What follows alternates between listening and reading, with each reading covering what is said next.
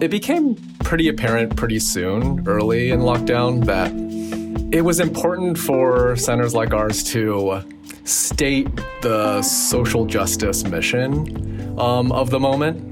So, by naming responders, we were wanting not just to enable students to respond to the current moment, but to actually create new partnerships and collaborations that were kind of essential to what was going on right now. Aaron Fai is the Assistant Director for Public Humanities at the University of Wisconsin Madison Center for the Humanities. When the pandemic began, Aaron had to reimagine his center's core programs, which were often hands on community partnerships. I'm Sara Guyer, president of CHCI. Welcome to Voices, a podcast series showcasing what humanities centers and institutes are doing right now. Each episode of Voices highlights both new interventions and established practices in the humanities. I hope that the series might help scholars, centers, and institutes think about their work during the pandemic and beyond. In this episode, we'll hear how Aaron and the UW Center for the Humanities developed Humanities Responders, a program rooted in long-standing public humanities programs, but reimagined for digital and distanced engagement. He spoke with our producer, Craig Eley, about the project. I'm Aaron Fai, and I'm the Assistant Director of Public Humanities at the UW Madison Center for the Humanities. So, Aaron, can you tell me a little bit about how this project began, whether or not it began from scratch, or did it arise out of other programming that you were already doing? Yeah, so for a number of years, about 15 years, we've been running a program called the Humanities Exchange, or HEX, um, in which students initiate community engaged projects in the humanities. But early in the pandemic, it became very clear. These are usually very on the ground projects. So early on, we knew okay, we're going to have to think about this differently. And can we accomplish the same outcomes that we normally seek, like genuine community engagement through remote virtual projects. And on top of that, this summer or early in the summer, we were experiencing lots of social unrest and the protests.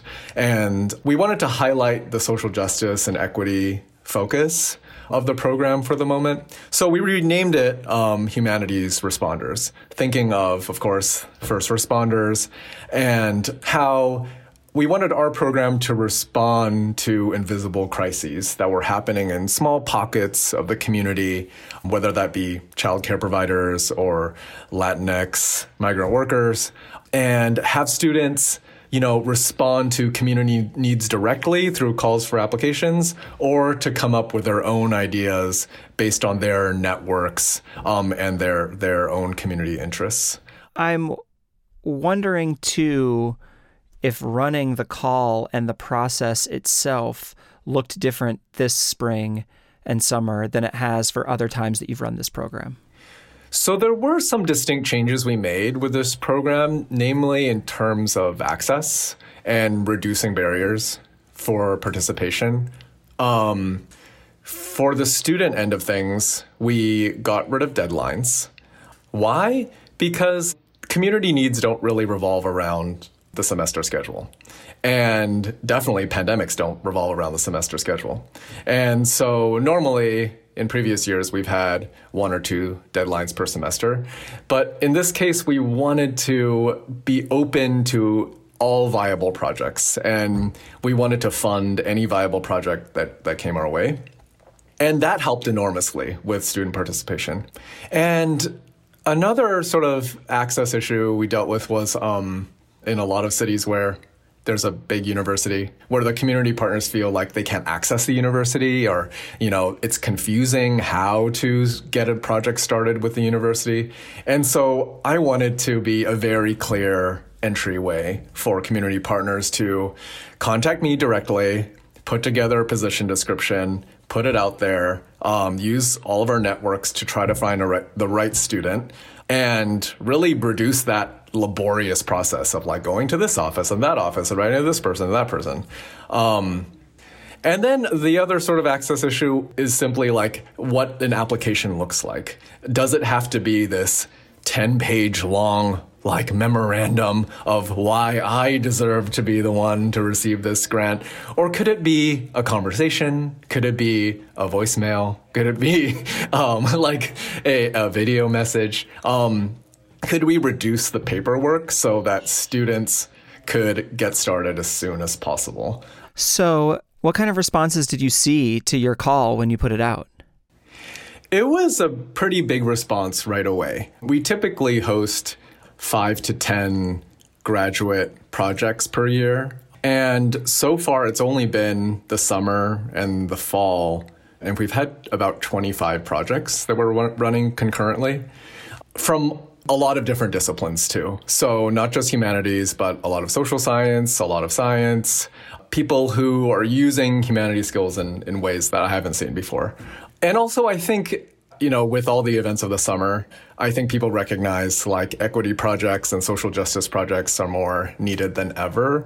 Um, and I think people are more willing to take action this year, even if they weren't exactly sure where to start. Um, so that that was that was really great to see too. You mentioned seeing humanities, the humanities being used in ways you haven't seen before. Can you give us an example or two? Yeah. So um, the first project that wrapped for us was called Gender Talks, um, run by a student, Orion Risk. So I'm Orion Risk. I'm a grad student at the University of Wisconsin Madison studying interdisciplinary theater studies. So my project uh, was called Gender Talks, and that was a documentary theater process um, that I put together in partnership with a theater organization, just kind of recording trans people's experiences of gender during COVID 19 and then making a play out of that. So before I saw the call for humanities responders, I had done a project that was bringing people together online for conversations about gender. It was a one night only thing. I had a collaborator, it was part of a class. And then when I saw the, the call for humanities responders, I filled out the application in one night and I contacted Aaron and he got back with thoughts really quickly. And he said, okay, can you make this bigger? can we take it further? And that's the point at which I was like, sure, let's make it a documentary theater process. Let's do the conversations, but let's add the theatrical element. So some of the things that came up in conversation. Um, one person in Gender Talks was an undergraduate student who was just at home because of COVID. I'm living with my family right now, and I only like recently came out to them as genderqueer, and I is this TikTok I saw recently and it's like, oh, I'm going downstairs to get misgendered, and that resonated with me so hard because I just feel like coming out to my family was harder because now there's this expectation that they should know or they should respect me or love me in this way of like acknowledging who I am, and they just fail constantly. The trans community, I think, is a really powerful way of thinking about what unites people, but there's of course a lot of diversity inside that experience. Um, and one of the folks who talks in gender talks shares about their experience of, you know, being an activist and being out protesting and and also walking through grocery store aisles pulling up their arms to themselves and and trying to bridge that challenge um, so everything that it, you know, all the pieces of being a person who is trans intersect with the pieces of being a person in this moment.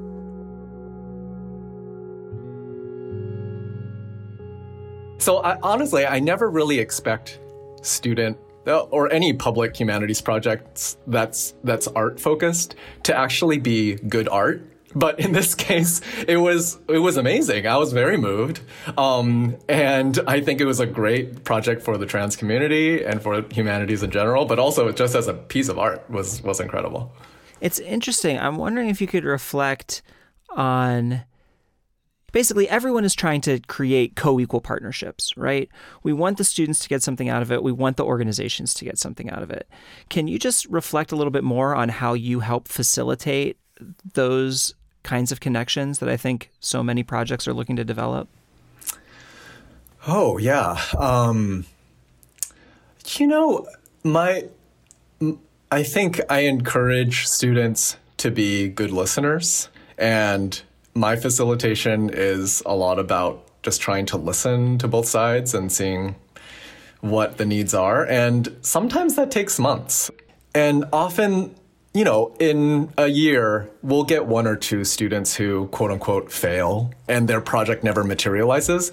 But I don't think there's ever been a case where I actually consider that project a fail because the student takes away so much from that quote unquote failure. They've learned so many project management skills, networking skills, um, how to persevere in the never ending email chain or, or, you know, phone calls that never get picked up.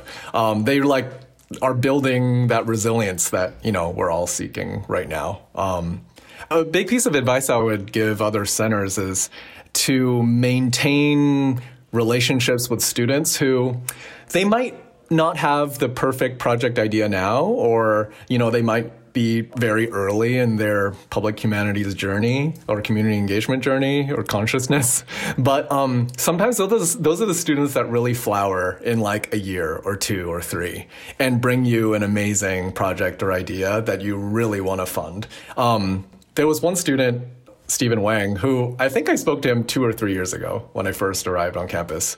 And he's ended up doing one of the best projects a uh, queer coalition he formed um, called Queer We Are, Together We Heal.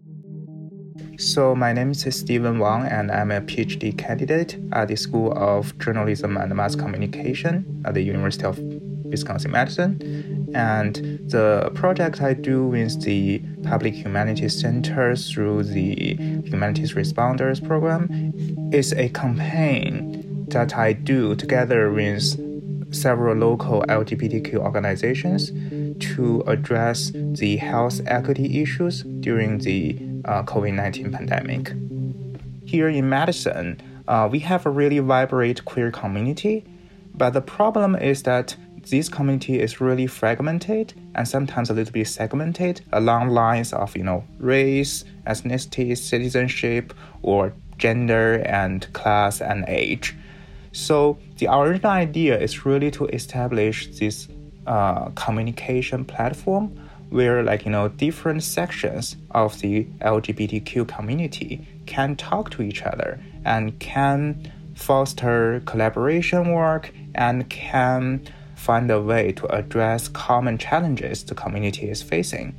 I think personally one important thing is the Aaron, particularly as a person or like the project as a framework, help me to articulate what kind of specialities and what kind of skill set I'm bringing to the community.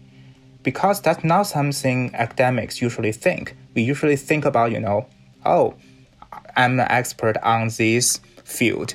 I know how to use this method. But it's not like, you know, how community organizing happens.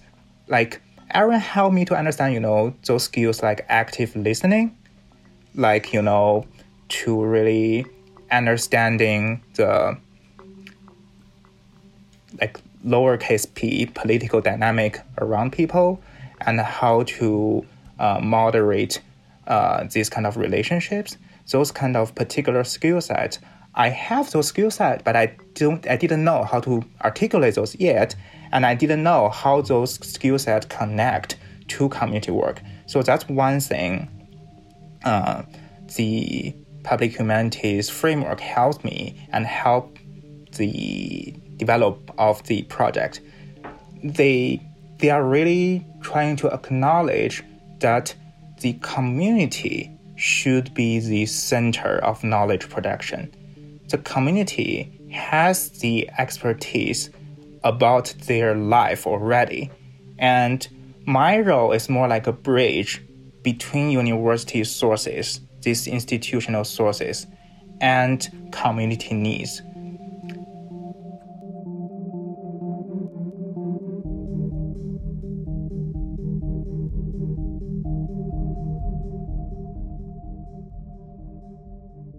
You know, through Stephen's work, created this lasting, hopefully, coalition that will continue to to collaborate with each other and thrive.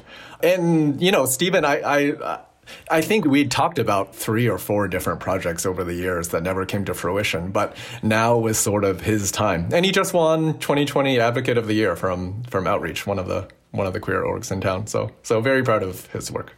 From this experience, how do you think it'll change how you run this program going forward, if at all? You know, do you see sort of a return to the 10 page application that is then vetted by a committee that is then blah, blah, blah? Or do you see this as the way forward? Definitely, this is the way forward for us. Um, I, I really feel good about the path we're on, which is I think all of our projects now are revolve around some kind of very hard won collaboration or like mutual exchange between a student and, and a community partner. And that's the primary thing that we really that that I value in, in these programs. But I think we are definitely married to generating public humanities through student ideas and through community partner ideas. And and yeah, I'm very proud of that. Thanks for listening. This is a production of the Consortium of Humanities Centers and Institutes, with special thanks to Aaron Fai, Orion Risk, and Stephen Wong. The music in the show comes from Blue Dot Sessions. Craig Eley is our producer, and I'm your host, Sara Guyer.